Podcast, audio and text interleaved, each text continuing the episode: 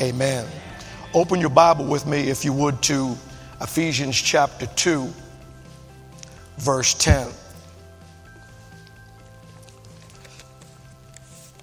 The title of my message today is A Legacy of Prayer.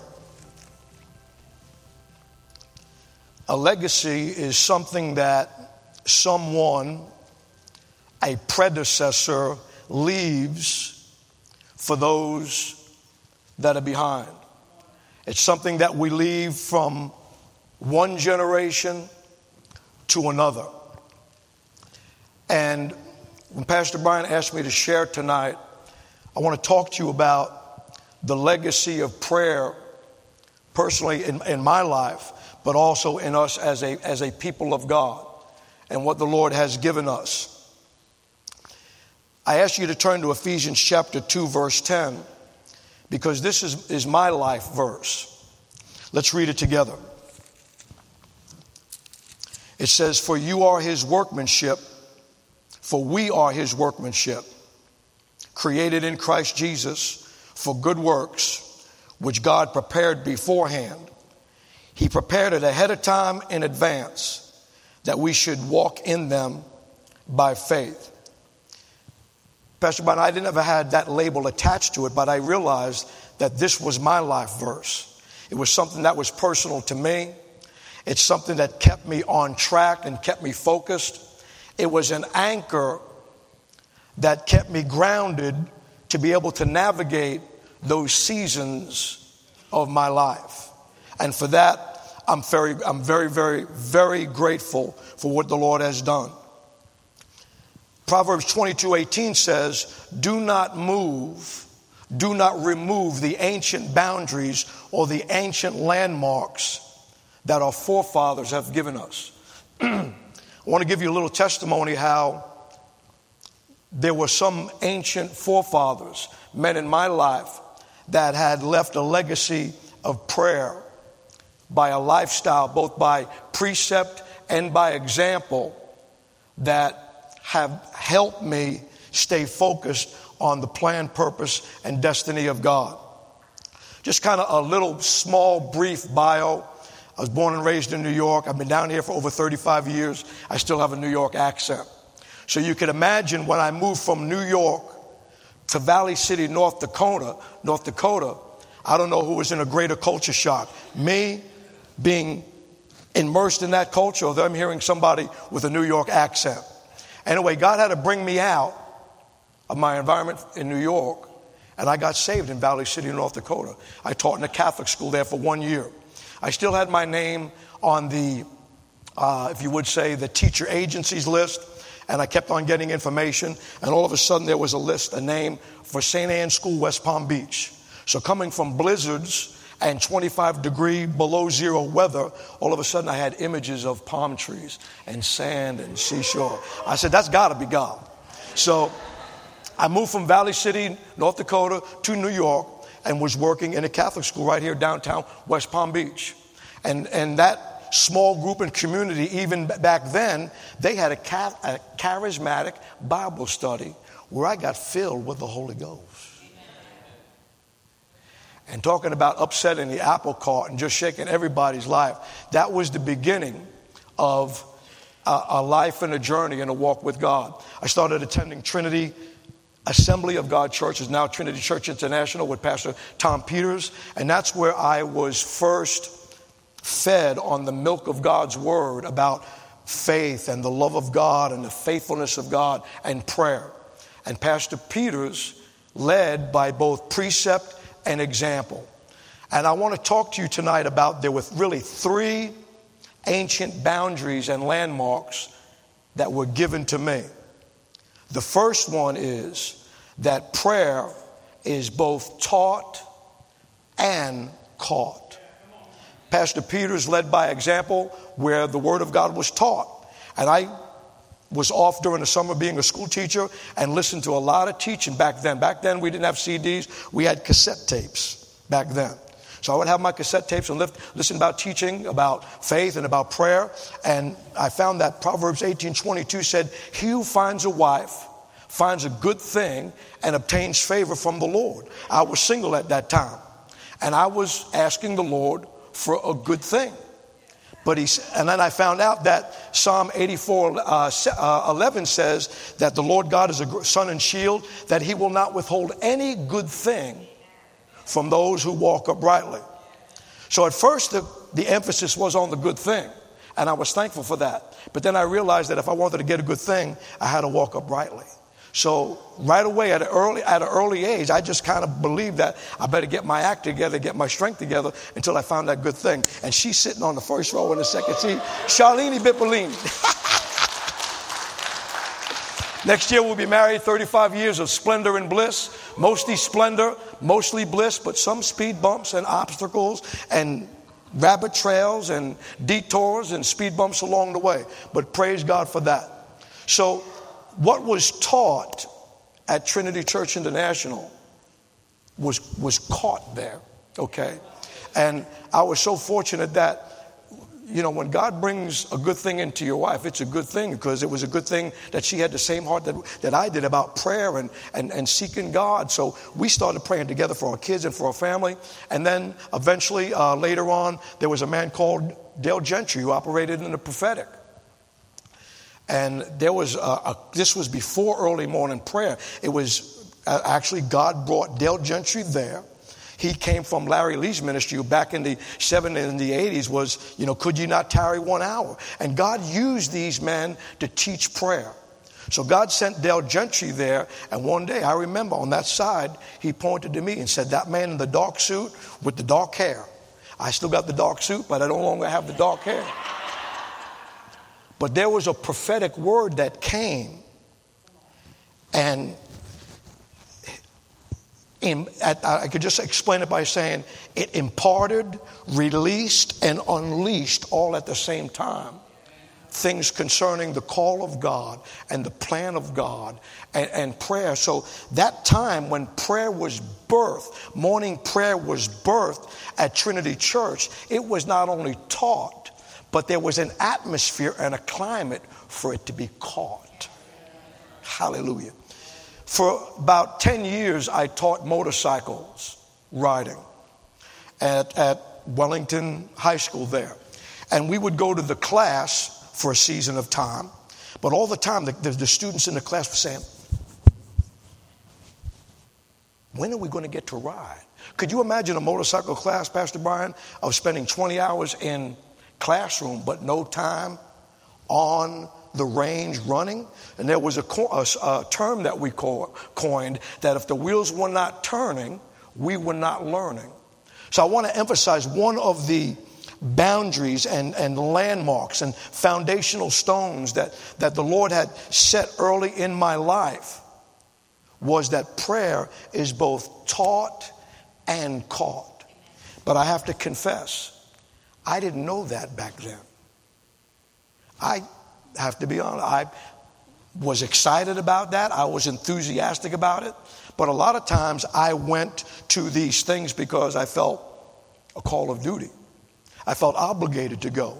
It was only until years afterward. Let's face it, brothers and sisters, family of God, when we grow up, when we were children, when we were teenagers, we took our parents for granted. It wasn't until years later when we were grown. I remember my mom saying, You just wait till you have your own kids. And sometimes, unfortunately, even when they pass on, that we realize that God put them there in our lives for a purpose. I took for granted some of the teaching. I took for granted the not only what was taught, but I took for granted those with whom I caught it from. And it wasn't until years later that the Lord helped me to come to appreciate those who taught and those who took the time and were willing to release and impart that which was given. And for that, I'm grateful.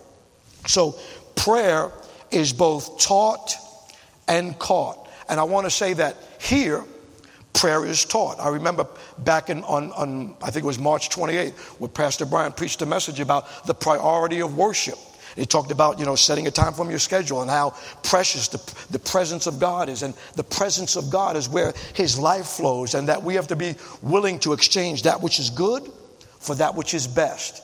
I, I like what Paul said. We have to be willing to change that which is lawful to that which is expedient. Hallelujah to God. So prayer is taught here.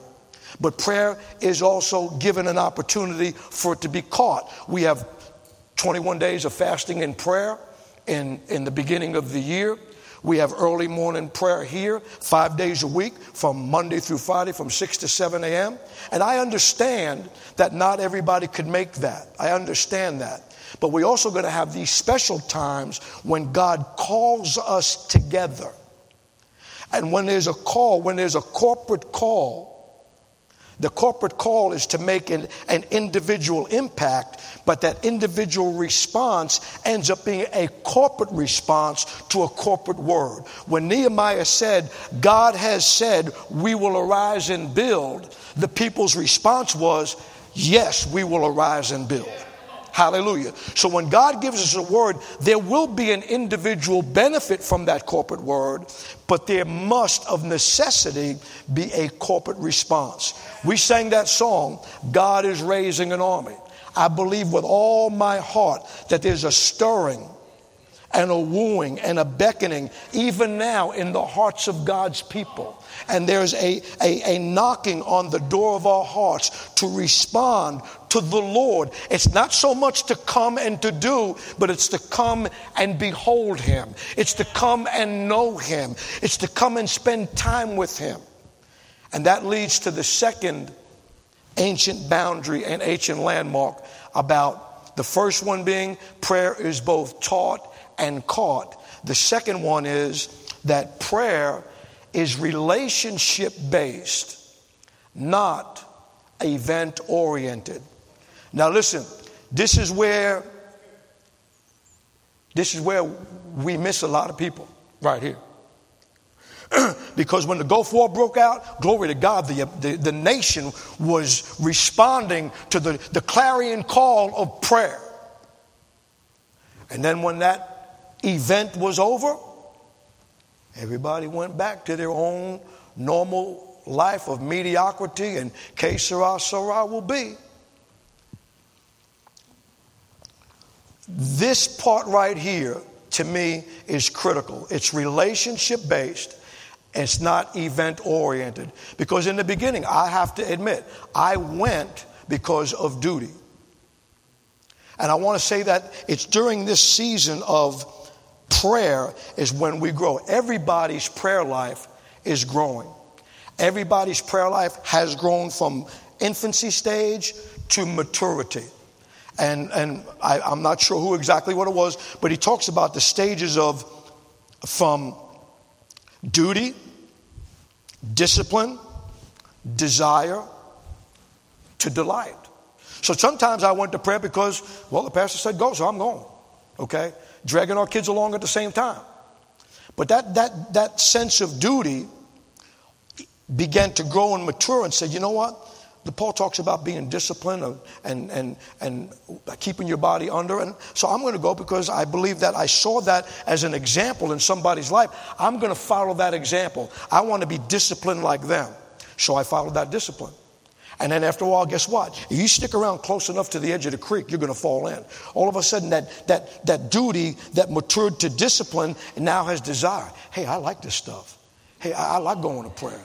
I'm spending time with God. I'm seeing prayers answered, hallelujah to God. And all of a sudden, then your desire changes to delight. The Bible says if you delight yourself in the Lord, He'll give you the desires of your heart, hallelujah. So the going to prayer is not just about our relationship with Him, but it's our relationship right here amongst one another. Hallelujah. Robert and Curtis and Pastor Alex and Pastor Brian and Ron and Eddie and different ones, we meet and gather and ram on, on different days of the week on Monday morning, Tuesday morning, Wednesday morning, Thursday morning, Friday morning. I can't wait to go not to an event. I can't wait to be with my brothers and my sisters when we pray together. When we come to church in the morning, what's true individually is also true corporately. When we come to celebrate the Lord Jesus, we sang those songs this morning. When we come to celebrate the Lord Jesus, I don't come, and I did it when I was a teenager. I was a CEO Christian, Christmas and Easter only. I came because I was obligated. I came because I was bound by duty. I came because I was disciplined by my mom and my dad if I didn't go. But then all of a sudden you get born again, you get filled with the Holy Spirit. All of a sudden you're around brothers and sisters that love God. We get to celebrate Jesus together. We get to be in the presence of God together. We get to celebrate what He's done for us. And then the redeemed of the Lord say with one mind and one accord, look what the Lord has done. Hallelujah. We gather together to hear His voice. We gather together to hear His word. We gather together to celebrate His goodness and grace. And that's what He's done. So we come not because we have to. We don't pray because we have to. We pray because we get to. We come because we get to. Hallelujah. Seven, five days of fire. You think there's a coincidence that there's a prophetic word talking about a shift? You think there's a coincidence that this thing with connect groups are taking place at the same time? You think there's a coincidence that that columns that were there that had all form but no substance of support, that God is removing those things that have no form or support, and He's establishing a foundational work here in this local body. Hallelujah. It's happening. All aboard. The Holy Spirit is tugging on our hearts. He's bearing witness. Yes, I'm saved. Yes, I'm filled with the Holy Spirit. Yes, Jesus is good. This I know, for the Bible tells me so. Hey, God's doing something. Hey, God's doing something. God's nudging on my heart. So, just to review, the first thing was that prayer, hallelujah, is both taught and caught. The second one is prayer is relationship based, not event oriented. Revelation 3:20 says, "Behold, I stand at the door and knock." He was talking to the church of Laodicea. He said, "Behold, I stand at the door and knock. If any man hear my voice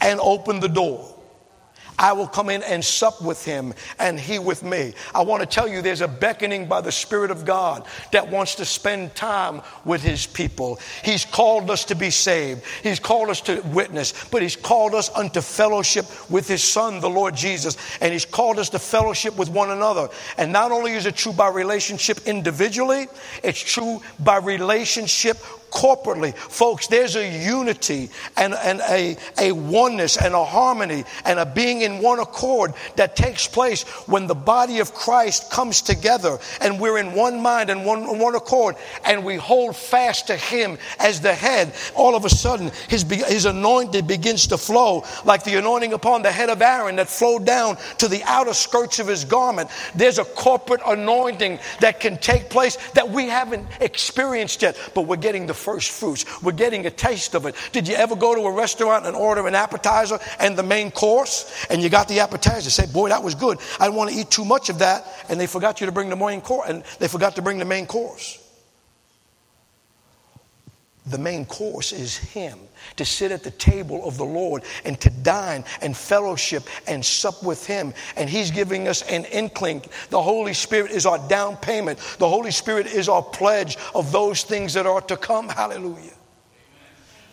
Kat, our daughter, lives in Knoxville, Tennessee. She's a registered nurse up there, and she came home to spend time with, the, uh, with us on vacation. And when she comes home, she gives Charlene the, the menu for the week. So we get to eat when Kat comes home. No, just kidding. So, but she told us, you know, she shared with Charlene, said, you know what? It's not fun eating alone. Even Carissa, who's working nights, we eat with her a little bit early so she could have somebody to eat with. Relationship is body oriented, in whom the whole body, it was on that, being fitted and held together by that which every joint supplies. When you come, if you come out of duty or you come out of sense of obligation, that's what you bring. But if you come with expectancy and you come with faith and we get to be together in the presence of God, the glory of God's going to come, hallelujah, and reveal his goodness and grace to us and the riches of his kindness towards us as we gather together. That's what we should believe when we come together, hallelujah. Thank you, Jesus. The third landmark that has kept me focused was, is that prayer is part of our inheritance. I shared this one time in a small group with the men. Uh, our son in law, Derek, is really a, a gifted musician. So when our grandson, Aiden, was born, guess what he was born around with, with all of his toys? Drums, tambourines, maracas, okay? So we had a video, three separate videos that I put together of little Aiden. What was he, about two years old, babe? About two years old. Derek was playing on the piano, and Aiden, Aiden's dancing, two years old. Derek was playing on the piano, and Aiden was playing the drums. Derek was singing or dancing, and Aiden was banging the keys on the piano. Well, you said, you know, Tom, I mean, look, look how infantile or how immature that gift was. But the point is, Aiden has his daddy's genes. Aiden has his daddy's DNA of musical gifts and talents. DNA is that part of the chromosome that transfers characteristics, qualities, gifts, and traits. We have our Father's DNA, our Heavenly Father's DNA so when we pray, we're doing what we were born to do. We were doing what we were created to do. We're following, like Aiden was following his daddy's footsteps. We follow our Heavenly Father's footsteps. Even though Aiden might be two years old, but Derek is practicing, he's in the presence of his father receiving that which is taught and that which is caught. He's getting it from his daddy. Hallelujah. So I want to encourage everybody here today. Listen to me. You may say, well, Tom, you know, my, my prayer life, I'm just started. I'm, I, I haven't really even gotten started. Or maybe I was like those ones that, you know, I came to 21 days of prayer and I haven't back, been back since yet. That's okay. Today is the day of new beginnings. Hallelujah. Amen. Behold, the former things have come to pass. New things do I declare. Before they spring forth, I'm telling you of them. God has already been stirring in your heart about prayer, about drawing nigh to Him. But it's not going to be by works. It's going to be by His grace. That's why Ephesians 2.10 says that you are His workmanship created in Christ for good works which he's already prepared ahead of time in advance. Pastor Brian, Pastor Alex, brothers and sisters, those connect groups are already have already been in the heart and mind of God's blueprint of what he wants to reveal. And the master architect is giving directions. The wise and master builder is gathering laborers together into the kingdom. And who's going to go out into the highways and the byways? Who's going to compel them to come in? Who's going to stand in the gap hallelujah for this land that we're talking about today? Glory to God so our inheritance we receive by birthright because we've been born into the kingdom. But we also receive an inheritance, some that is, something that is left by a will or a testament. And in order for a testament or a will to be enforced, there has to be the death of the testator. Now the Bible says in Romans 8 17, uh, 16 and 17 that the Spirit of God bears witness in our heart that we are children of God. And if children of God, then heirs of God and joint heirs with Christ. Jesus said, All that the Father has is mine. And the Holy Spirit is going to take and reveal it to you. Hallelujah. We are on the welcome mat. We are on the threshold of what God wants to unfold and unveil and release and empower and anoint and equip and challenge and charge even every one of us here in these pews. There's no spectators. Every member being fitted and held together by that which every joint supplies. Hallelujah. You got something to supply because He's going to release it to you in the abundance of His grace and the riches of His mercy and kindness towards Jesus Christ our Lord. working together with Him, He's given us prayer as part of our inheritance. Acts 20 32, Paul was speaking to the church of Ephesus, and he says, And now, brethren, I commend you to God and to the word of his grace, which is able to build you up and to give you your inheritance among those who are sanctified. It's through the word that which is taught. Isaiah 55 said, so shall every word be that proceeds out of my mouth. It shall not return to me void. It shall accomplish that which I please, and it shall prosper in the thing whereto I sent it. Our hearts, your heart, your family, your children, your marriage, your loved ones, us as brothers and sisters in this local fellowship, God is sending His commandment to the earth through His prophets that we would embrace it, we will receive it, and we will say that our God is mighty and we will arise and build for that which He's called us to do. Hallelujah to God. Now listen, there is a beckoning, there is an invitation there is a challenge that goes in the hearts of God's people. If ever there was a time for prayer, it's now. If ever there was a place to pray, it's here.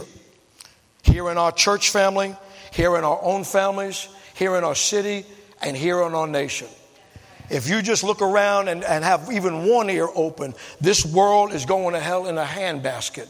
But be not removed, be not moved. Don't be dismayed. Don't be fearful. Don't be faint hearted.